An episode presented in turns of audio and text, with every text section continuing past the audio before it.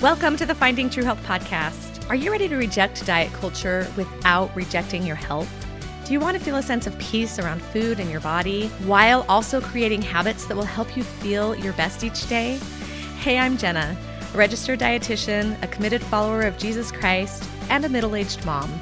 Not long ago, I felt like I was at war with my body. I believed I needed to reach some arbitrary goal weight to be healthy and happy. But one day, God helped me realize that I was focused on the wrong thing. So I began to treat my body with the love and respect it deserves through both my thoughts and my actions. And that new focus has made all of the difference. Now I love helping other women find true health for themselves so they can enjoy more energy, better moods, and greater peace in their own lives. I'm excited to get started, so let's dive in. Hey, friends, welcome to the podcast. I'm so glad you're here today. Thank you for joining me.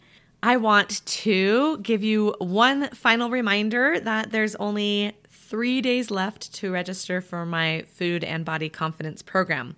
I do have a few more spots open. Doors close at midnight this Saturday, September 16th, and then the program starts next Monday on September 18th. So in case you haven't listened to the last couple of podcast episodes and you don't know what I'm talking about, um, Food and Body Confidence is a nine week program. It's designed to help you get, surprise, surprise, more food and body confidence, hence the name. And it's also going to help you create a life full of healthy habits that you actually enjoy and that are sustainable and that are going to help you feel great. Um, along with my Health Through Habits online course, you're going to be getting personalized care from me to help you along your journey. So if that sounds like something you'd be interested in, go to jennawaite.com slash programs and look over the details and you can sign up there. Okay, let's talk about the body positivity movement that actually began clear back in the 1960s. I believe it was the 1960s, and it was rooted in fat activism but it's really grown over the past couple of decades, mostly thanks to social media. I had a conversation recently with a gal who's been struggling with her body image. About 10 years ago, she had gotten some plastic surgery. She got a tummy tuck and a breast augmentation, and she finally had what she felt like was the body of her dreams. She's also really been into fashion and into makeup, and she tended to spend lots of time and money on her appearance how she looked was really, really important to her.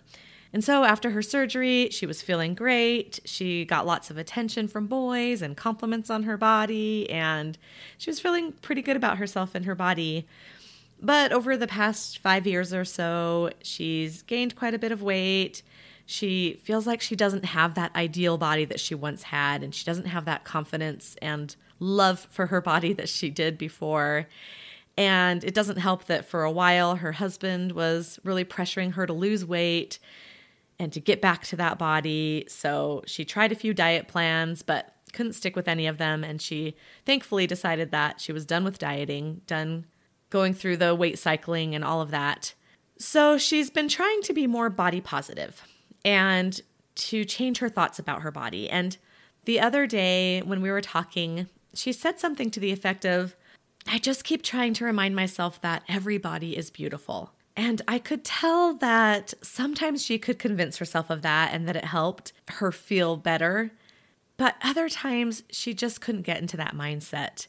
And that conversation reminded me of why I'm really grateful for the body positivity movement, but also why I'm a little bit concerned about it as well. First, let's talk about why I love body positivity. If you've been listening to this podcast for a while, you know that I'm a huge fan of helping women of all shapes and sizes feel more beautiful and more positively towards their body. That perception of your body trickles down into so many other areas of your life. And I'm also all for challenging traditional, narrow beauty standards that really tend to be completely unrealistic for the majority of women. And that really is exactly what the body positivity movement tries to do. It challenges these underlying beliefs, these messages that we've been taught from childhood. I also love that it promotes acceptance of all body shapes and sizes and skin tones And it encourages us to appreciate our differences instead of resisting them and trying to change ourselves so that we all look the same. And I really believe that this movement has done a lot of good. In fact, studies show that women who follow body positive social media accounts tend to have better moods, they have greater body satisfaction, they have really better overall emotional well being. Body positivity also tries to help build our resilience, build our confidence in ourselves, which of course is wonderful.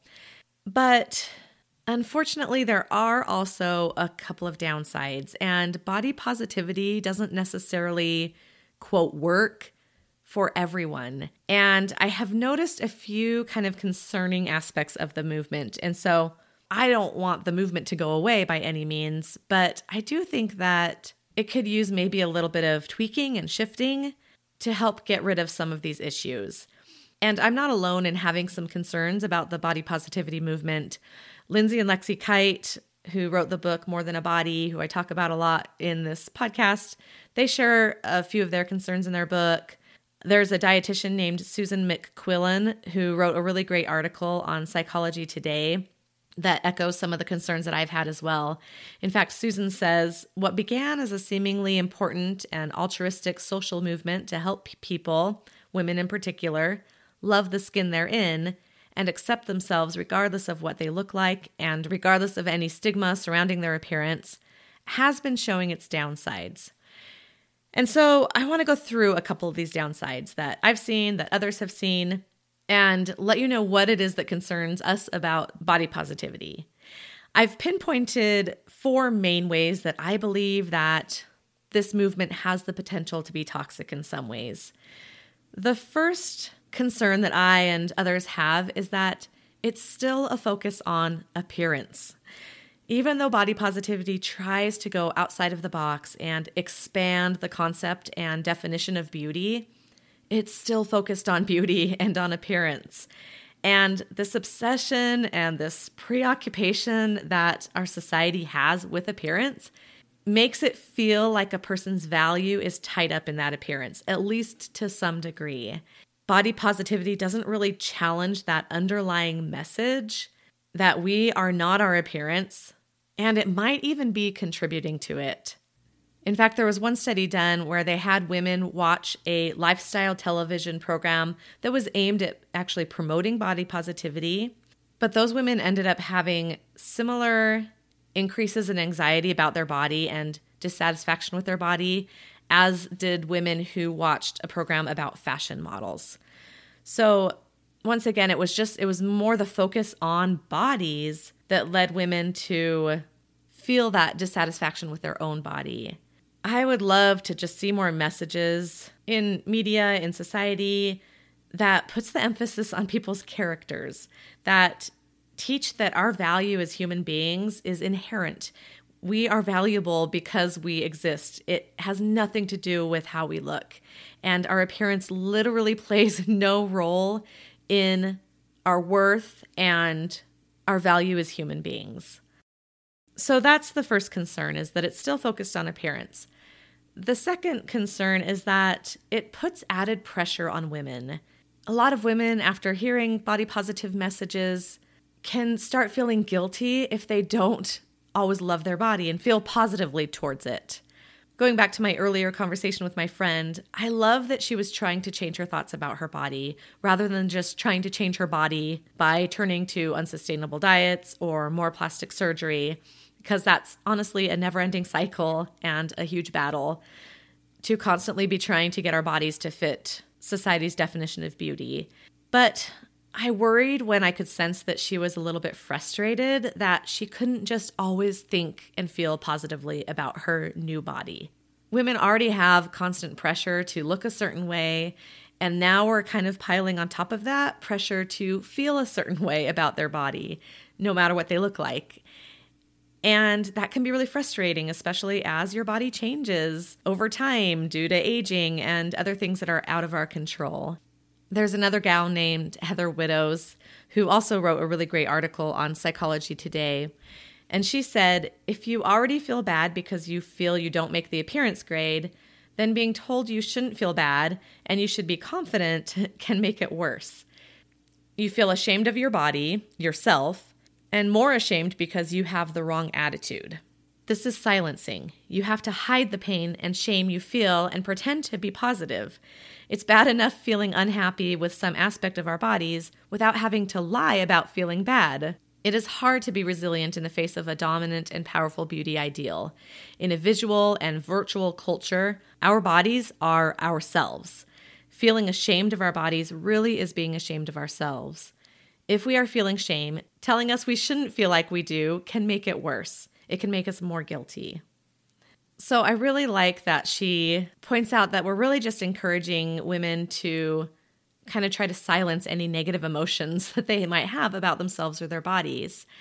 And telling them that if they just don't feel confidence and love their appearance, then something's wrong with them. And these women end up feeling like they've failed. They've failed body positivity. They've failed to achieve body confidence, and that it's all their fault for failing. I also like how Susan McQuillan, who I mentioned earlier, how she puts it. She said, of course, body positivity messages that challenge narrow minded and old fashioned ideals of beauty and promote the acceptance of diverse physical traits and appearance can boost your mental health and well being by helping you improve your body image and self satisfaction.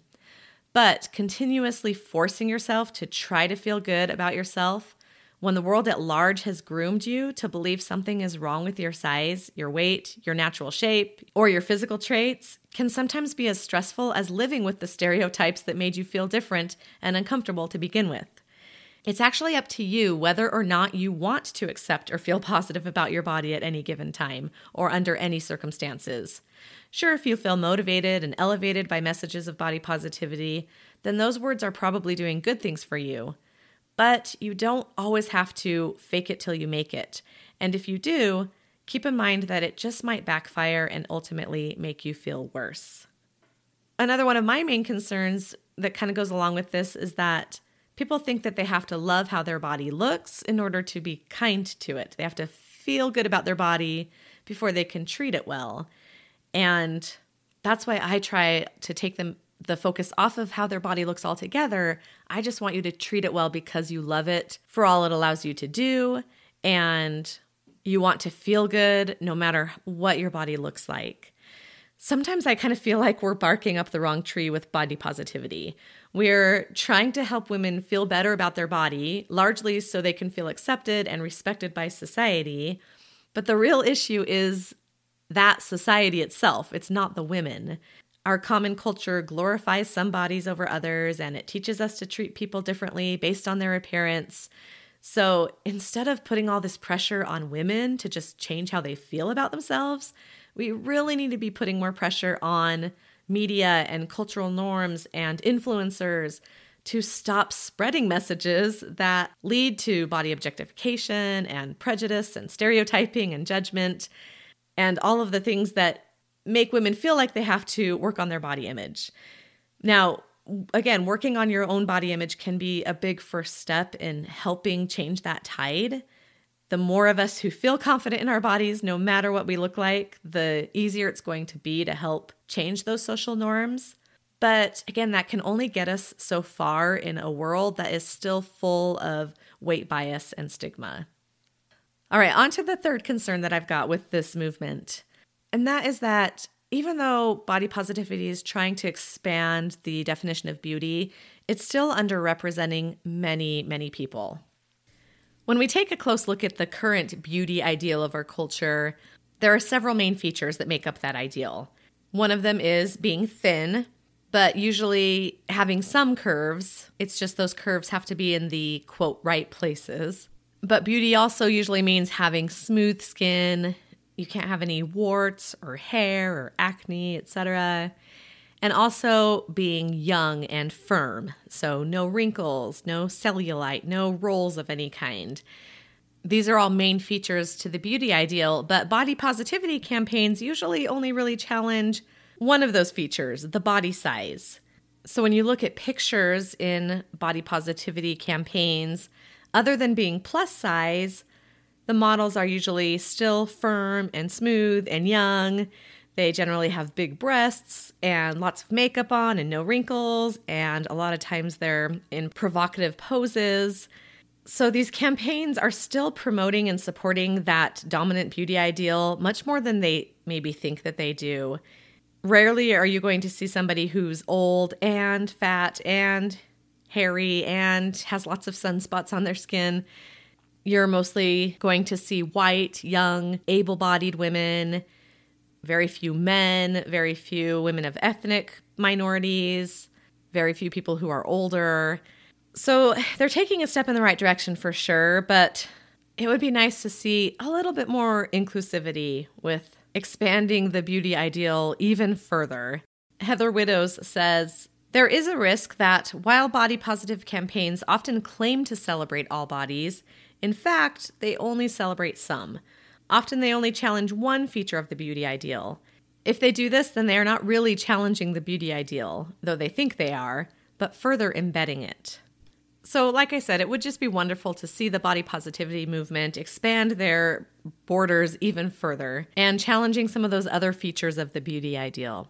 All right, we've reached the fourth and final concern I have with the body positivity movement. And this isn't actually something that concerns me a whole lot, but I've heard other people be concerned about it. So I wanted to talk about this. And that is that some people might use body positivity as an excuse to not take care of their body. So the idea is that people will think, I already love my body, so I don't need to work on my health. I don't need to take care of myself. I often hear people who aren't as familiar, maybe with body positivity or health at every size type teachings, come up with this concern. And I really don't think it's as much of a concern as people initially think it is. But to be honest, there might be some validity to it. We do live in a culture where how we feel about how our body looks is very often tied to what we eat and how we move. I actually think that this is one reason why women tend to live longer than men. We women are generally more interested in health because we're generally more concerned about the size of our body.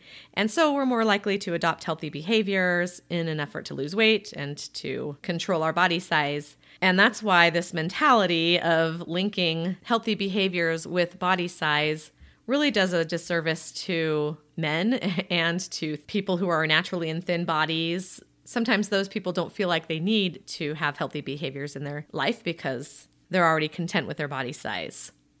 However, my experience has been that the more you work on self love, like true self love, loving your body despite what size it is, then that naturally leads to wanting to take care of it and wanting to add those healthy behaviors in from a place of love rather than a place of loathing and self hatred. People also sometimes criticize the movement for what they call glorifying fatness. They think it helps encourage unhealthy behaviors and ignores the risk of having a lot of excess weight.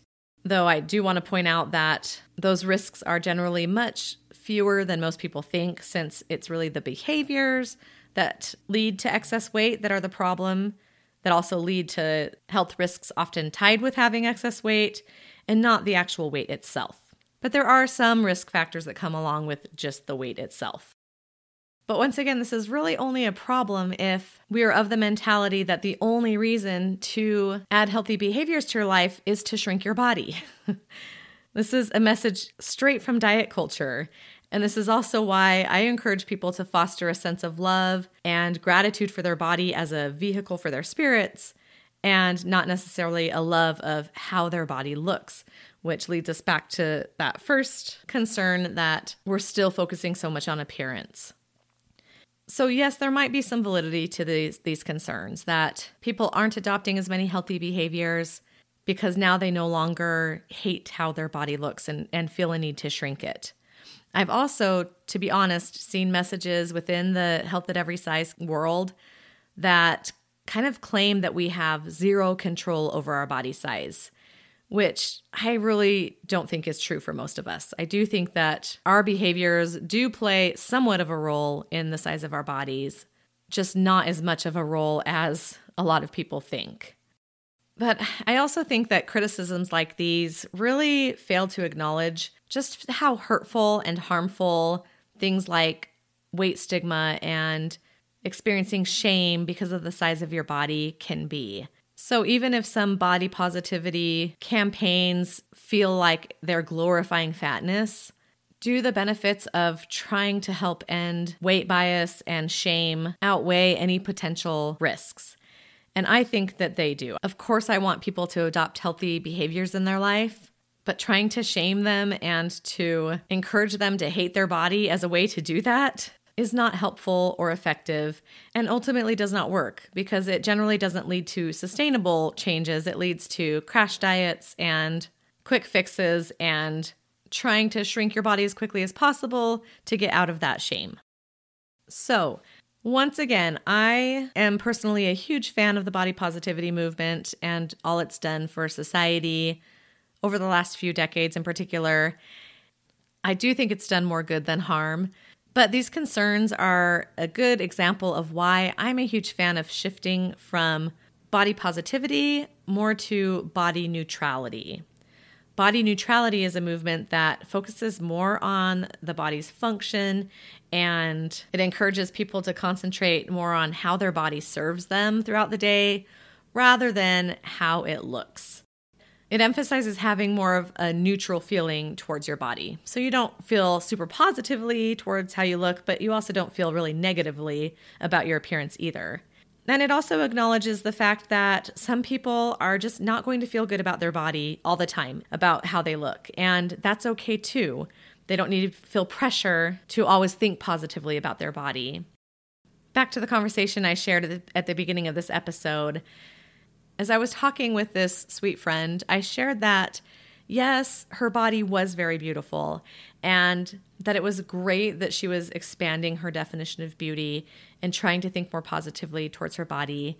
But I also shared that for me, the real comfort and peace has come with taking a big part of my focus off of my appearance altogether and striving for this body neutrality. So, again, taking the main focus off of how my body looks and just praising it and loving it for all that it allows me to do and experience in life. And reminding myself over and over that my value as a person has absolutely nothing to do with how my body looks.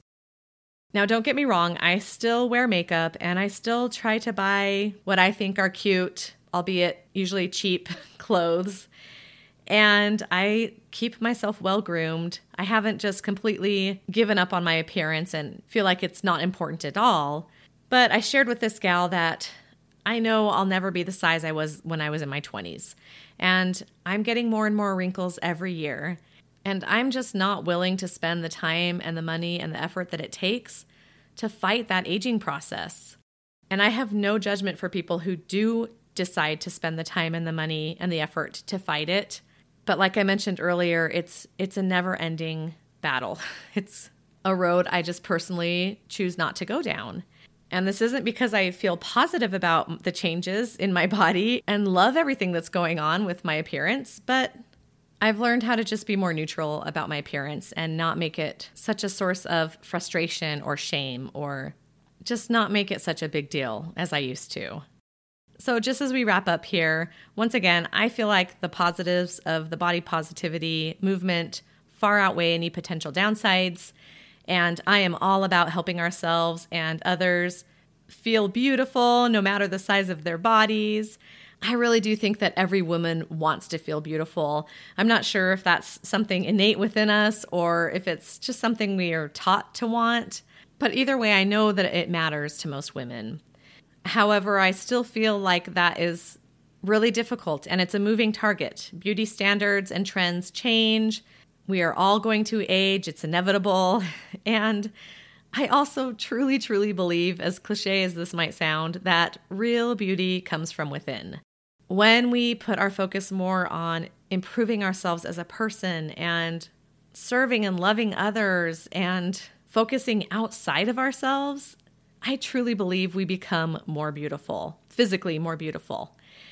As they say, beauty is in the eye of the beholder, and that beholder is us sometimes too. We can choose to see the beauty in ourselves and look for and cultivate those things that make us truly beautiful, that inner beauty.